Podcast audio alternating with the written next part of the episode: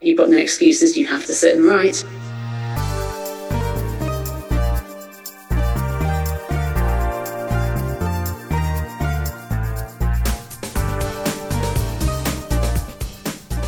Hello there, listener, and welcome to episode 89 of Good Copy, Bad Copy, the B2B copywriting podcast. This month, we're talking about tools, tips, and tricks to make you a better writer. We have hints and highlights from this year's copywriting conference. I've been talking to Julia Pierce from Literature and Latte about the writing tool Scrivener. Plus, a Deputy Chief Information Security Officer tackles the Anonymous Five and tells us what it's like to experience a data breach firsthand. And we kick off our search for 2020's best piece of B2B content. I'm David McGuire, Creative Director at Radix Communications, and as you can probably hear, I'm joined by a familiar guest co host for this episode.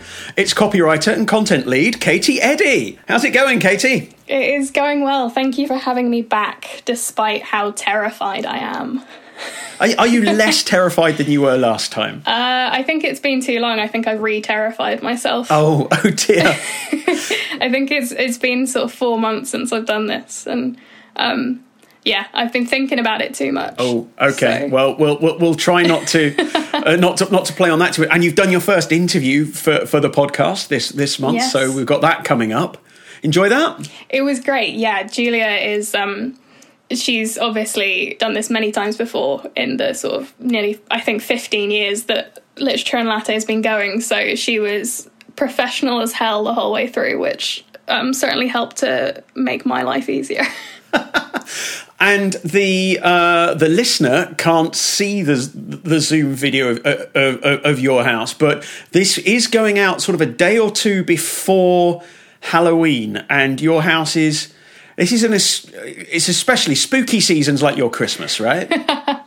It is. It is the most wonderful time of the year. um, and really, I think people should be grateful to us goths because Halloween is really the last bastion that's stopping Christmas encroaching even earlier in the year. We are the last line of defense in September and October, and I own every form of bunting that has ever been produced for Halloween, I'm pretty sure. Well, I, and we should thank you for that because you stopped the encroachment of Christmas further into the August. So yes, thank you. Oh, yes. thank you, thank you very much for that, um, listener. I'm sure you're probably used to it by now, but it's worth repeating. We're recording this in a socially distanced way, so we might not manage the audio quality we'd usually like. Apologies for that, but it's a packed episode with lots of good things to get your teeth into. Speaking of which. Best B2B content of 2020. Uh, it's time to start our search for the best B2B content of 2020. And listener, we need your help. We're compiling our initial long list of the best pieces of B2B content published this year, and we really want to hear your nominations. All you need to do is send us an email or a short voice memo to podcast at radix-communications.com and let us know what's your favourite bit of content from this year and what's so good about it. Or, if you prefer, you can contact us on Twitter at radixcom. That's R A D I X C O M. Once we've got our long list, we'll have a selection process and a vote, uh, and we'll announce the winners in our end of year episode. That winner could be a blog, an ebook, a video, a turtle doc, or something else entirely. Katie, if you remember, our winner in 2019 was Octopus Group and Hectare Agritech, and with an app called Tudder. Essentially, it was Tinder for cows. I, I had genuinely managed to forget about that in, in the sort of the mess of this year, but that's um that's a nice thing to remember, I think. A Uh, simpler time. it, Tinder for cows is probably nicer than Tinder for people, in my experience. I think most things are nicer than Tinder for people. anyway, moving swiftly on. We talk a lot about how B2B tech companies can use writing to reach their target audiences. But Katie, you've been talking to a software company whose target audience is writers. Is that right? Yeah, Literature and Latte are the company behind Scrivener and Scapple, which are tools used by writers worldwide. I've used their software on my own creative projects over the years and wanted to find out if they might be useful in our copywriting work too, as well as what it's like to try and market to us as an audience. So I spoke to director Julia Pierce, and I started by asking her to explain the two products and how they came about. We published two pieces of software actually. There's Scrivener, which is aimed at people who are um, sort of creating one document out of lots of uh, different documents. Mm-hmm. And then there's Scapple as well, which is more of a kind of like a free form mind mapping type of software. Uh, the company itself actually started in London. Gosh, when would it have been? About 2006. Um, Keith Blount, who's the creative director here, he was um, doing a PhD at the time and also writing a novel and looked around at the software on the market. There are various things that he wanted to do. Um, he tried out a few different apps and programs and so on, and none of them really sort of married up with what he was looking to do. Mm-hmm. So, what he did actually was taught himself to code, which is a great procrastination technique when you're trying to write a novel and also write a PhD. Um, and then, yeah, created Scrivener. We, we created a sort of a rough version, really, um, a bit of input from me as well. I used to be a journalist, so I was doing sort of various writing tasks as well, and sort of gave a bit of input on types of features that you know which I would find useful as well. Um, and out of that was born Scrivener. Um, originally, it looked a little different. Um, Keith launched a sort of a very very sort of small trial version with a National um, Novel Writing Month, which is an American competition where you try and get um, people to write a 50,000 words uh, novel in the month of November. Back then, it was a really small competition, um, just America centric. Um, he'd been doing some stuff on the boards there and went, look, you know, would anyone like to to buy this. And quite a few people came forward and went, Yeah, you know, this, this looks really interesting. We'd love to try it out. So he pulled the trial version that he'd published for them, um, kind of took on board some of the feedback they'd given, went away, recreated it. And in January 2007, we launched Scrivener sort of as it, as it is now. It's gone through a few revisions since then. But um, yeah, that's, that's what kicked off the whole company.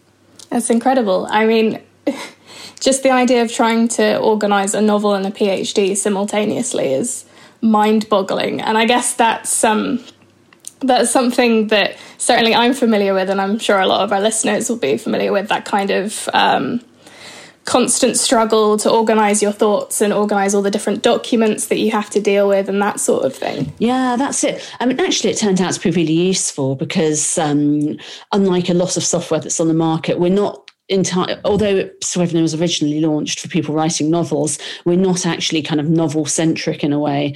Um, it's been designed so you can yeah you can write a phd in it. Um, you can you know prepare legal documents if you've got lots of different case files. Um, you can you know use it for organizing blogs. We, have got a lot of different users who, who, use it for a lot of different things and i think that's actually really helped us. Um, the idea behind the software is just that you can kind of bend it to your needs rather than having to fit what you're trying to do into the kind of constrictions of the software itself. A lot of applications tend to have quite I guess, strict boundaries for how um, different bits of their software work. So I think it's probably really useful for people to have that flexibility. Well, I think that's. A lot of it's quite prescriptive. Um, I think you know, even if you ask around the the, you know, the average office, people put together something like a business report in a completely different way. You know, legal reports, business reports, um, even something like you know, writing a university thesis. People approached it from different angles.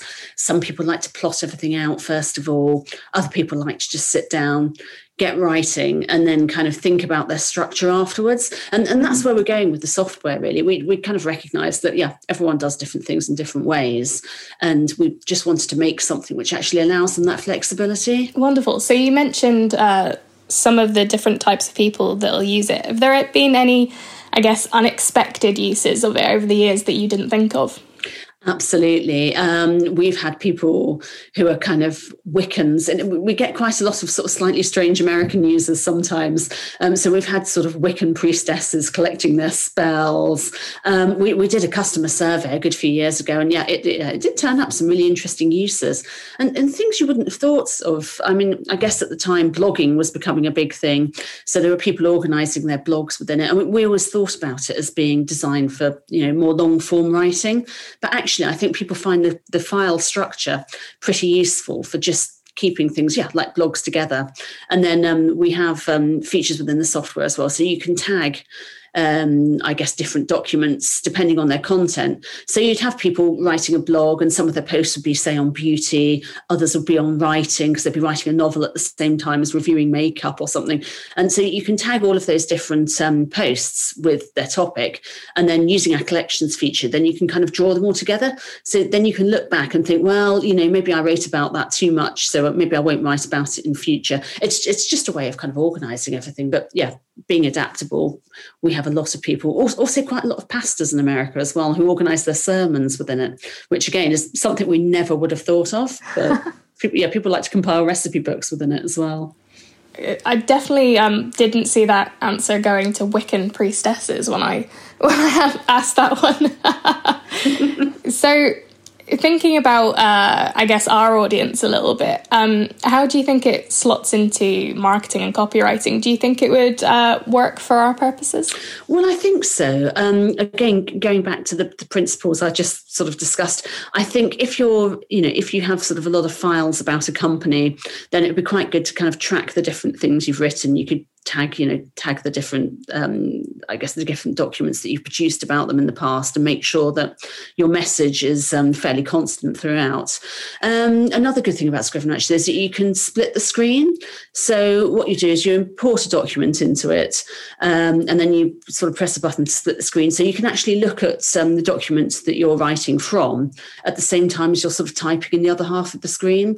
And i know you know if you if you think about work maybe that you've done in the past where you've had a PDF from a company, um, and you're thinking, okay, I've got to make some notes on this. So you're kind of flicking to into Word, making some notes, flicking back into the PDF, and then clicking on the wrong thing, and it gets quite irritating. So actually being able to view your work alongside, and you can import um, Word files, you can import videos, you can import um, audio files as well into Scrivener. So it's quite good in terms of the fact that you can just keep referring to that in the same pane whilst you're typing and you know sort of transcribing notes and so on from a client interview there, there are a lot of different i think different ways that you could adapt it. And if you're writing yeah. something a white paper as well again you know, i don't know i don't know how much of that you do but again that tends to you know you have lots of files interviews um, i guess you know sort of research papers and so on. And that, and that again might be something that you know you could draw in. Yeah i, I think that's a, a really good point. I think the um, the number of documents that go into working on one piece of copy is uh, it's mad. There's so much uh, to flick between. So yeah, consolidating it I think is really important. Yeah, that's the idea behind it really as well. Um, it's just bringing being able to bring together all the documents that you have scattered around your computer in one place. So you don't lose anything. If it's all within sort of one file then you know where everything is. You're not kind of going oh what did i call it? You know having to search through all your um, document files and word files and so on. You can drag it all into one place. I mean the idea behind scrivener is that it's really like a virtual ring binder with everything that you need dragged into it. And then you have each file within Scrivener itself is like a piece of paper with an index card stuck to it. So we have a virtual corkboard within the file as well. And you can view that and you can drag those um, virtual index cards around and that rearranges your files behind it. So it's really easy to kind of reorder stuff. But again, the idea is just really to have this virtual file with everything within it. Yeah, and I think um, we're talking a lot about digital documents, but um, as somebody who worked a lot on note cards over the years, uh, the idea of not being able to lose one of those down the back of the sofa is quite appealing. That's a really good point. I hadn't thought of that, but yeah, great. Yeah, and you never have to try and search for whatever keyboard smash you use to name a document when you're in a rush it's just all in one place. No, that's it. Yeah, it's just it just takes the irritation out of writing. Really, that was the aim. Yeah, stop giving yourself excuses to not actually do the writing. I guess. Yeah, that's it. Yeah, it's just to save time as well. Yeah, so you know, you think, oh no, I've you know I've forgotten where that is. I've got to go and look for it, and it just takes that time out of it. So yeah, yeah, you've got no excuses. You have to sit and write. I'm not sure what I do without my excuses. so, uh, for us at, at Radix, obviously, we're writers about tech. Um, we tend to be marketing software to uh, decision makers and IT companies and things like that. Do you think uh, there's something different about trying to market tech to writers specifically? Do you think you have to approach that differently? Well, yes, possibly. I mean, a lot of the um, a lot of the marketing we've done has actually been via um, word of mouth. I think I think really if you've got a solution that actually offers something to writers, then they'll pick it up. Um, a lot of people are quite curious. I, th- I, think one of the problems is as well that there wasn't really that much on the market before we came into it as well. A few sort of smaller apps, but people were getting very fed up with things like Word. Um, it's you know it's not made for a longer form document. Um, and I think, yeah, that's that's part of it. If, if there's a gap in the market where there's a real frustration with what's available at the moment, then I think, you know, if you come into it with the right tool, then it will take off and people will talk about it as well. The thing with writers is that they're quite a kind of close knit group, really. They have certain forums um, and places that they like to talk to each other. And I think if you, you know, if you give them something good, then they will talk about it. I guess conversely, if you give them something they don't like, then they'll probably talk about that as well. But luckily, we weren't in that position. um, but yeah, it's you know, it, it, seemed to take off. Yeah, and I guess uh, the NaNoWriMo community was probably a big part of that as well. Well, that's it. We've grown as they've grown as well. We still sponsor, actually. I think I counted up it's our 12th year of sponsoring them. And that's grown as well. When we first joined in, it was kind of, yeah, it was just within America, hence National Novel Writing Month. Now it's an enormous international organisation. Um, they have a couple of smaller sort of camps earlier on in the year, but also they do a lot of outreach work to young writers, which is fantastic and which we really support as well. They've um, done a lot of work with school children, trying to get them to write as well. So, you know, that, that sort of supporting literacy is brilliant. Yeah, I suppose there's um, there's so many different applications for this and it's um, if you start early with these kind of things kind of instilling good habits so people don't get to my age and lose note cards down the back of the sofa and so on and so forth I know that's it. Well, I think we, we, were helped. We were in the right place at the right time as well. Um, everything is kind of moving online, and instead of you know having to ship physical discs with our software on, the App Store appeared when we were kind mm-hmm. of in mm-hmm. our infancy as well. So that you know it was kind of you know the stars aligned really, but yeah, it worked out nicely. So uh, I guess what's next for literature and latte? Uh, I guess there's probably always work to be doing on Scrivener for adding things in, but um, where do you see this going? Well, that's it. Um, the, sort of the technology. I mean, we program on the Mac side, and then have a team in Australia who do our um, our Windows side. But yeah, you know, the, the technology, the operating systems behind everything are constantly evolving.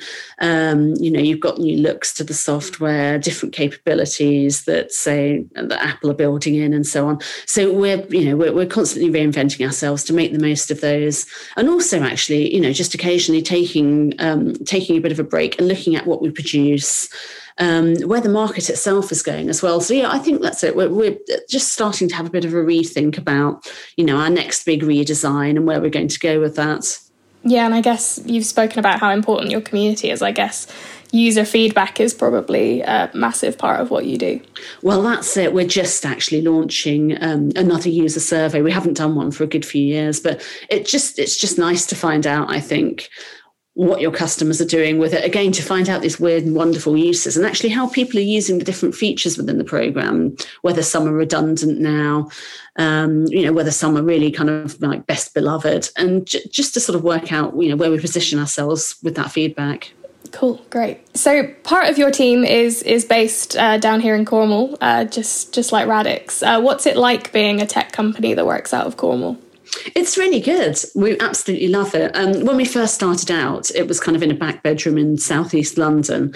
Um, within a couple of years, we moved down to Cornwall, and it's been really good. Again, you know, the stars aligned. Where we were living, they just put in the first trials of superfast broadband, which really, really helped because in those days you had to um, Apple would produce you know that they're kind of like their updates for developers and then you'd have to download them. And these were enormous files. When where the company was first based on the outskirts of truro didn't have the super fast broadband. So we'd actually have to get um, one of our colleagues in norwich who did have it to download the file and then post it to us so that we can put it onto our computers and then use that for sort of coding updates. Um, and then, yeah, and then we moved and the new office was, um, yeah, was just sort of just outside of Devon and just off that spine where they did the first Cornish trials. And it was excellent. It was just, you know, it basically revolutionized our lives. And I think actually we got it faster down here than we did, you know, we would have done if we'd stayed being in a city. So yeah, that that was really good. And there's quite a lot of support as well for um, for businesses down in Cornwall, especially online businesses now as well. Mm-hmm. Um, we did, we did make some use of, um, of funding from GetSet as well, who really helped us with some of our branding. Um, that's that's the EU funding, GetSet for Growth, and and they were fantastic as well. We've got our own little Silicon Valley here in Cornwall. I think it's a really supportive environment for um, up and coming tech businesses. Yeah, absolutely. I mean, it's it's really good um, down here. You know, we've we've got the space, and there are a lot of people who want to live down here for the lifestyle. So if we mm-hmm. can create a really good network of all these little tiny companies which are springing up down here, that would be fantastic. And of, of course, as well, when it comes to online companies, there's a huge um, wealth of design expertise coming out of Falmouth University. So great, you know, let's tap into that as well. If we can bring all that together, then I think Cornwall's really going places with this. Wonderful. So, uh, to help our listeners out, if they want to learn more about Scrivener, where would they go to um, find out more about you guys and what you do? Okay, so our website is www.literatureandlatte.com. Um, we're also on Twitter, uh, Scrivener app, and also Instagram as well, which is uh, Scrivener underscore app. Um, and yeah, Twitter. So we, have got sort of like a, a, decent sized social media presence. But for sure, we do a, um, a 30 day free trial. So if any of this sounds of any interest to anyone, then get over, and you know, try it out and just, just see what you think, really. Um, yeah. So internally, we've been talking a lot about uh, digging into some non-standard applications to see how that affects our writing process. So maybe one of our guys will give it a go. Yeah, sure. Just yeah, let me know. Let me know how you get on. It's it's always really really good to get some feedback and um and just to see how kind of like it helps you again. You know, in marketing agency, it's you'll be using it in a completely different way to someone who's say writing a novel. But it's it's great that you know that you can try and adapt it to what you do. Just yeah, let me know how you get on. That'd be great. Thanks, Julia, for being so generous with your time. I really enjoyed speaking with you. That was a really great interview, Katie. How did it feel talking to the person behind a software package that you've actually used yourself? A little bit starstruck, genuinely, because um, Scrivener is kind of it's been popular in the writing circles I frequent for years, and genuinely up until I started working at Radix, I didn't even realize that they're based like 20 minutes up the road from me.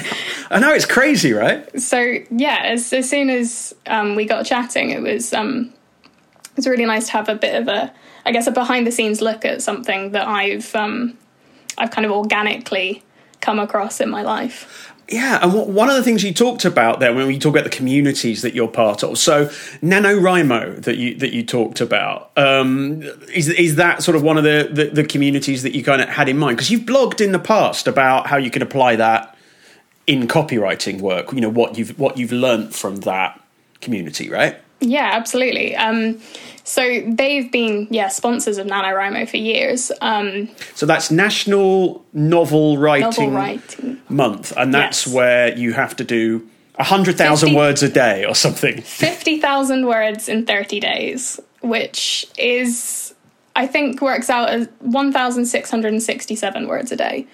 And back when I was a teenager, that felt unattainable. And then I got a job as a professional writer, and turns out that's just most days.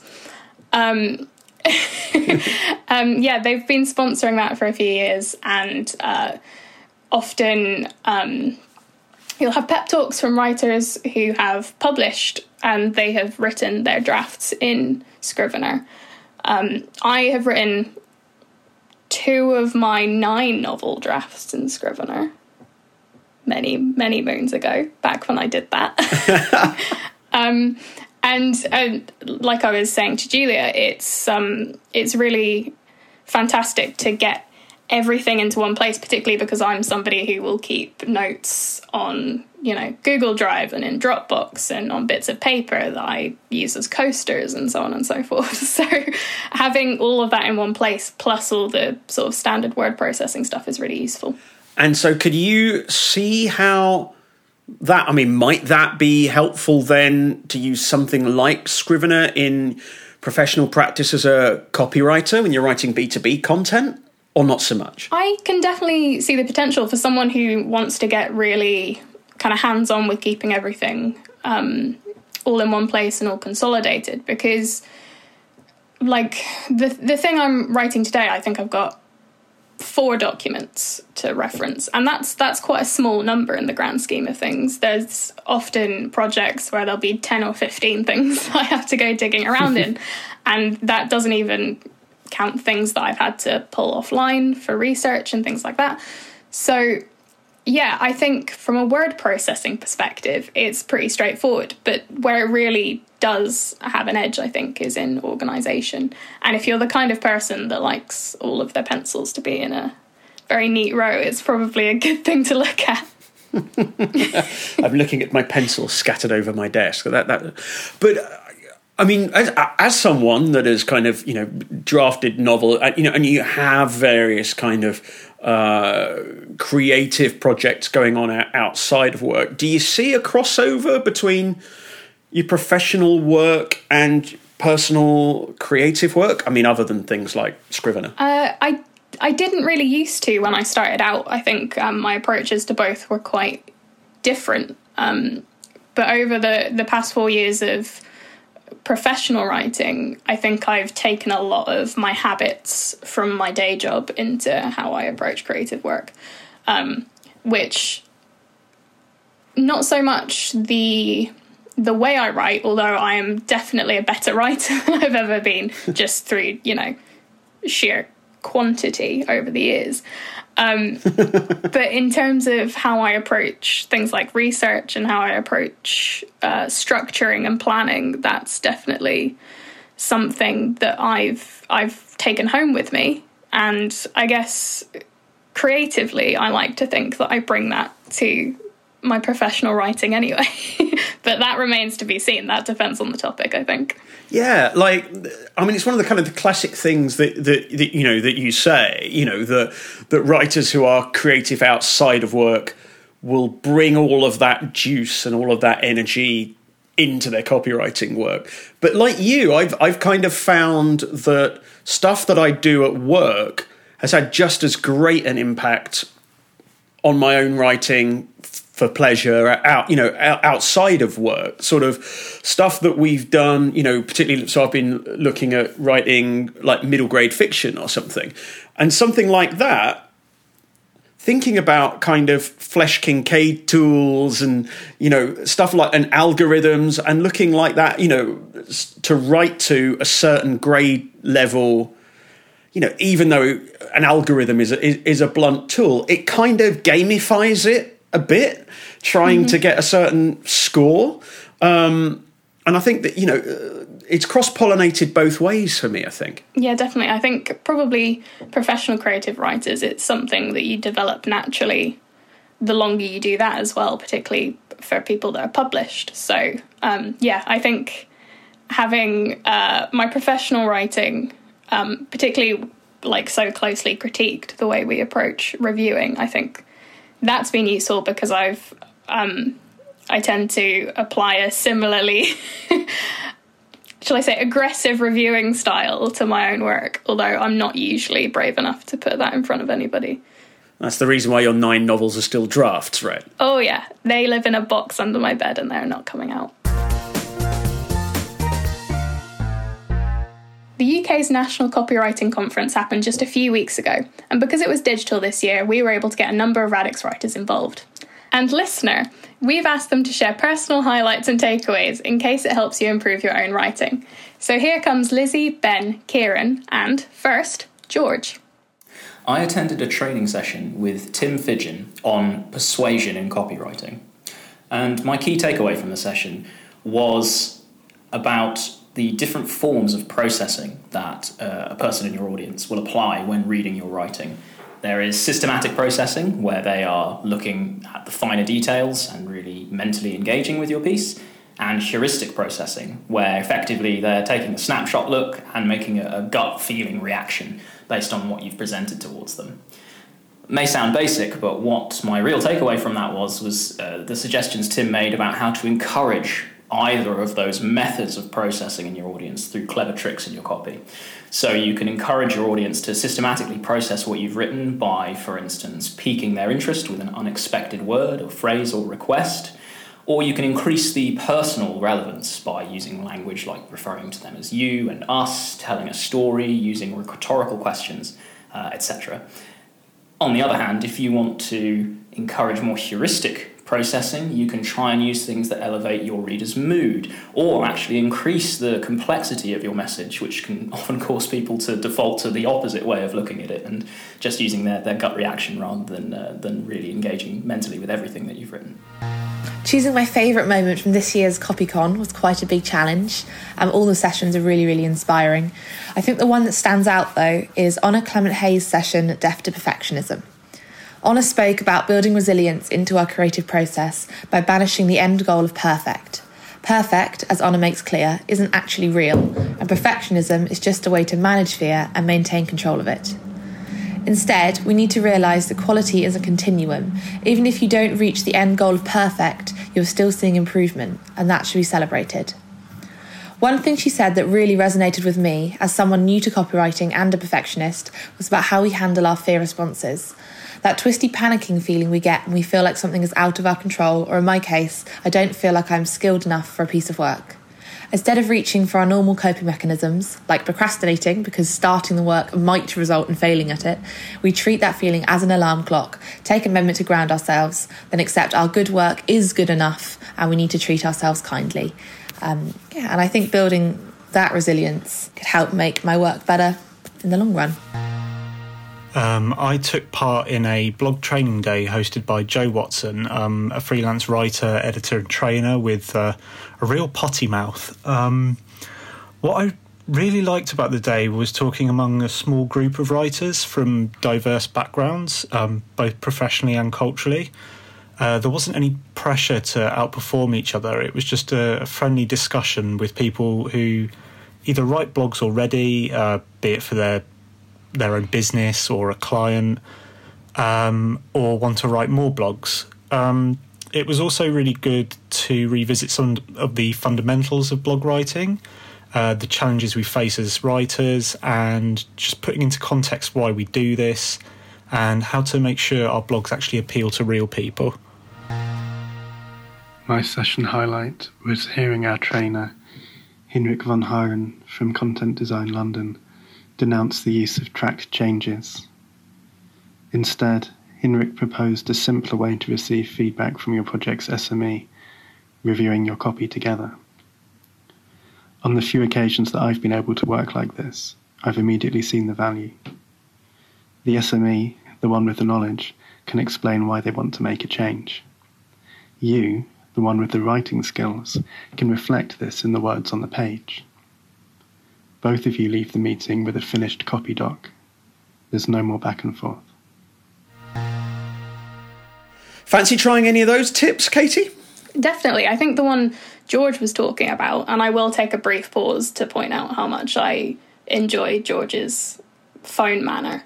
It's legendary in the office, and I've been missing it in lockdown, so it was nice to hear it on a recording. But yeah, listening to him talk about persuasion was really interesting because it's not something I've thought about consciously for quite a long time. I did a critical thinking AS level many moons ago when they talk about the way you construct arguments and things like that. And at that point, I thought about it quite a lot when I was writing essays and stuff. And I think that's been internalized over the years, particularly when I did my degree. But now, uh, having that kick to uh, think about, I guess, strategically formatting the way you write and um, including certain things to get people to engage in different ways is really interesting. So probably that one. Yeah, I mean, I think that one that really reminded me of. Uh, you know, thinking fast and slow with the, you know, the system one and system two decision making. Um, mm-hmm. and I've always kind of felt that, particularly in B two B, we really need to cater to to both those things. I think you know, for a long time, people said that B two B was very much about rational decision making. And you know, in my experience of it, you know, actually, there's a lot of decision making in B two B that happens on on gut feel. Mm-hmm but it still needs to be then rationalized and then explained. So you need people to just kind of prefer your option, but then you need them to be able to explain why they prefer that option. Yeah. You know, like the person in the B2C setting who might go, Yeah, I kind of want the expensive car because it's more reliable you know, or oh, it's got this safety feature or something, you know, but they just kind of want it. Um, and I think that in B2B, you know, I've often felt kind of, you know, the heart is the the Oval Office and the head is the press office. But I, I think you, you, do need both. Keen to know what you thought about um, Kieran's tip about doing um, feedback live on a call rather than through track changes. I could see I could see his point.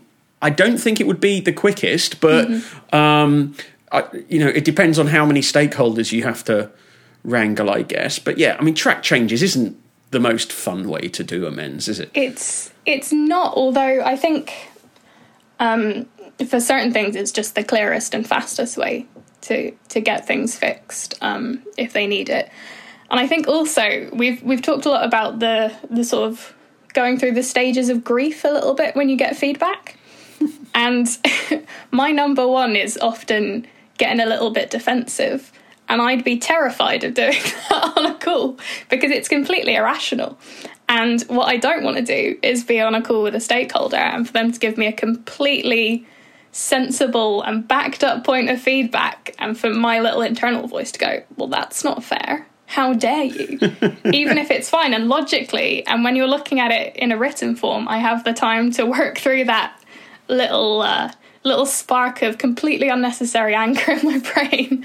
Um, I don't think you're alone. I don't. I don't think you're alone. You know, during kind of lockdown and stuff, when my when my kids were here, I think they they, they did kind of get the impression that daddy's job mostly involves swearing at a screen. Oh, absolutely. I uh, I feel very sorry for my neighbours on some days. And then other days they turn their music on very loudly and I feel less sorry for them.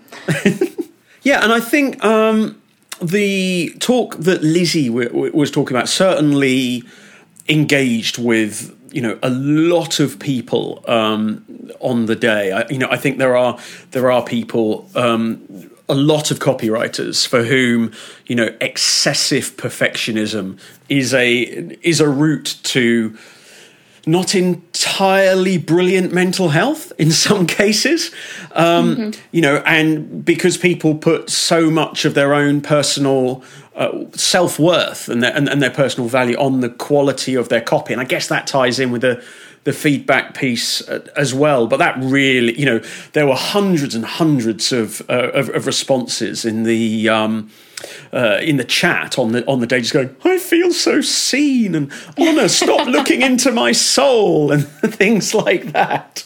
So yeah, I don't think Lizzie was alone in, in finding that one particularly uh, insightful. Yeah, I think it's rare to find someone in our line of work who isn't at least an aspiring perfectionist. I think for me, circling back to NaNoWriMo, I learned quite young that sometimes it's a case of quantity over quality, and you can fix something that exists, but you can't fix it before you've written it, which yeah. I think is really important. I think the author, I think Jodi Picoult, was saying um, you can you can't edit a blank page. Mm-hmm um, which I you know I think I think is important. But it, I mean, overall, it's uh, um, another excellent day. It's always uh, a privilege when they kind of have me along for the for the ride. You know, just kind of linking it together. I do, you know, the hosting bit, and then people afterwards kind of come up to me and thank me for the day, and I'm like, I did nothing. I, you know, they gave me a script and I read it, you know. But I mean, it's lovely to to do it. And there were some really, uh, really good examples this year. Robin Collins from WeTransfer talked about how they keep things simple with lots of character, um, but get that out of the way when uh, in error messages and, and, and things because you know they're very aware that when someone's using WeTransfer, they're often up against a deadline and they haven't got time to to mess around. So tempering the your brand voice with a tone that that reflects the context of the of, of the audience, I, I, thought was really brilliant. Um, and also, uh, Sandra Wu from Blinkist shared about some of the things that they've found through testing copy.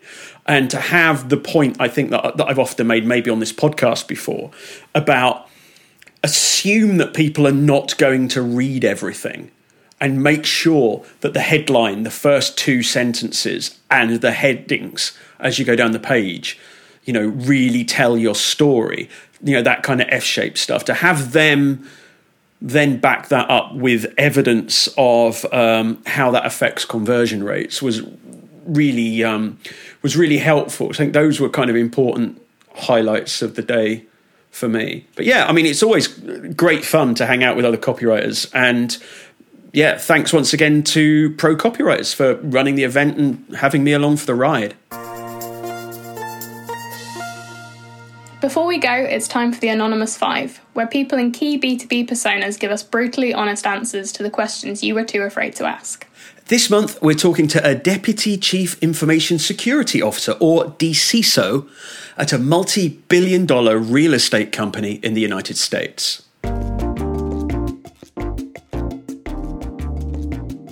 Question 1 What's your biggest frustration in your job?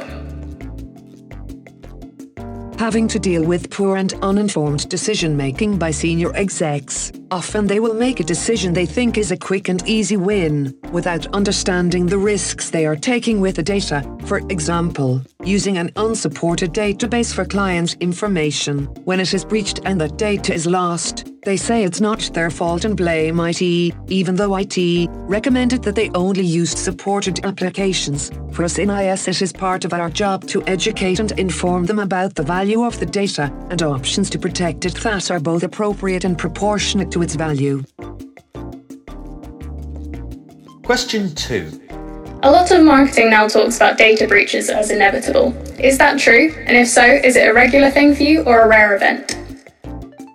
I believe it is inevitable. There are many low level, accidental data leaks that are either not reportable or the data is of a low value, not personal or commercially sensitive. The ones that make the headlines are when an organization has been attacked by a malicious outsider that has exploited a weakness in that company's defenses for the publicity. Often in these cases, it doesn't matter what value or the data types that have been stolen, the reputational damage on the company can still be serious. I'm pleased to say in the organization I am currently at, these are rare events but they have happened and it is key that you have good continuity and response plans in place to deal with them as effectively and quickly as possible.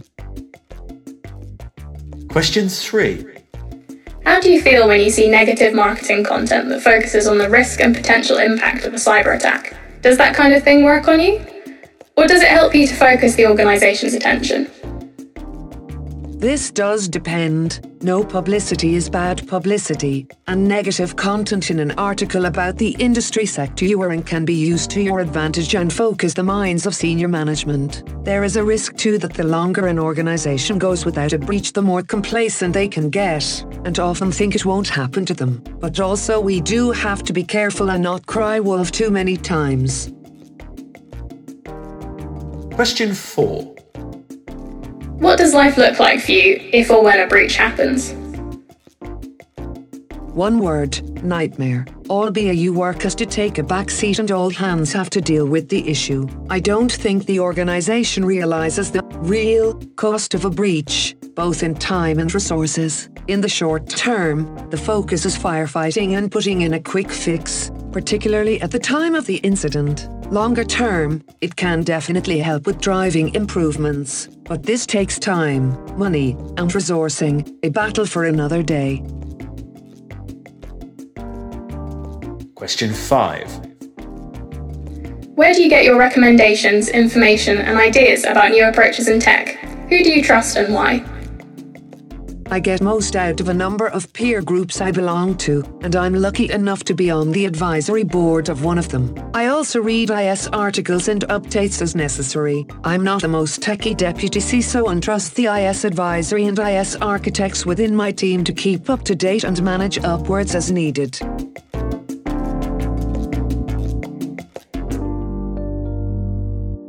Thank you to our DCISO. We can feel your frustration from this side of the Atlantic, and we've made a donation to Mind on your behalf. What stood out for you there, Katie? Anything interesting? One thing I found really interesting was that they agreed that they feel like data breaches are inevitable. And I always worry when we go into writing content like this that we're overstating it. And it's definitely reassuring to hear that it actually does resonate with them and they have a similar worry because I really don't want to be scaremongering when I write this kind of content. I want it to be a realistic level of worry for people.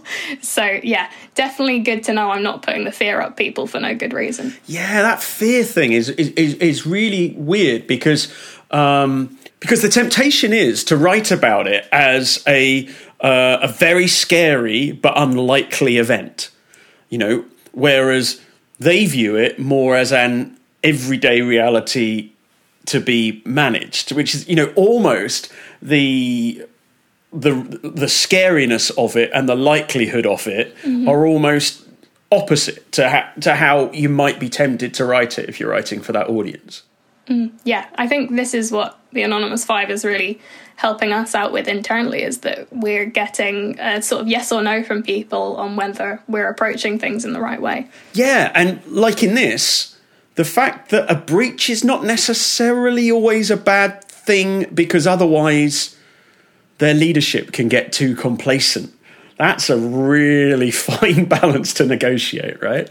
Yeah, I think I don't know how you translate that into copy in a way that didn't drop somebody in it.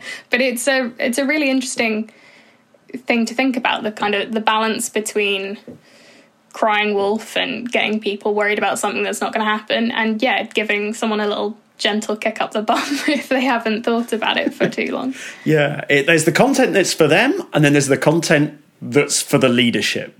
And it's almost two different audiences yeah, i definitely. guess so yeah, I mean, so thank you um, to to our uh, anonymous deputy chief information security officer for that. Uh, it's very helpful, uh, and thank you, Katie, uh, for co-hosting. Uh, I hope it hasn't been as scary as you thought it might. No, be. No, I think my heart rate is entirely normal this time around. Nice. oh well you're getting to be a pro, and we'll have to have you back again soon. In the meantime, would you like to remind the listener of where they can contact us with any questions or indeed their nomination for the best B2B content they've seen this year? Yeah, of course. Um, so you can send a voice memo to podcast at radix-communications.com or find us on Twitter at radixcom. That's R A D I X C O M. Thanks again for listening, and until next time, remember the worst enemy of creativity is self doubt. Well, that and your brand guidelines, anyway. Goodbye. Goodbye.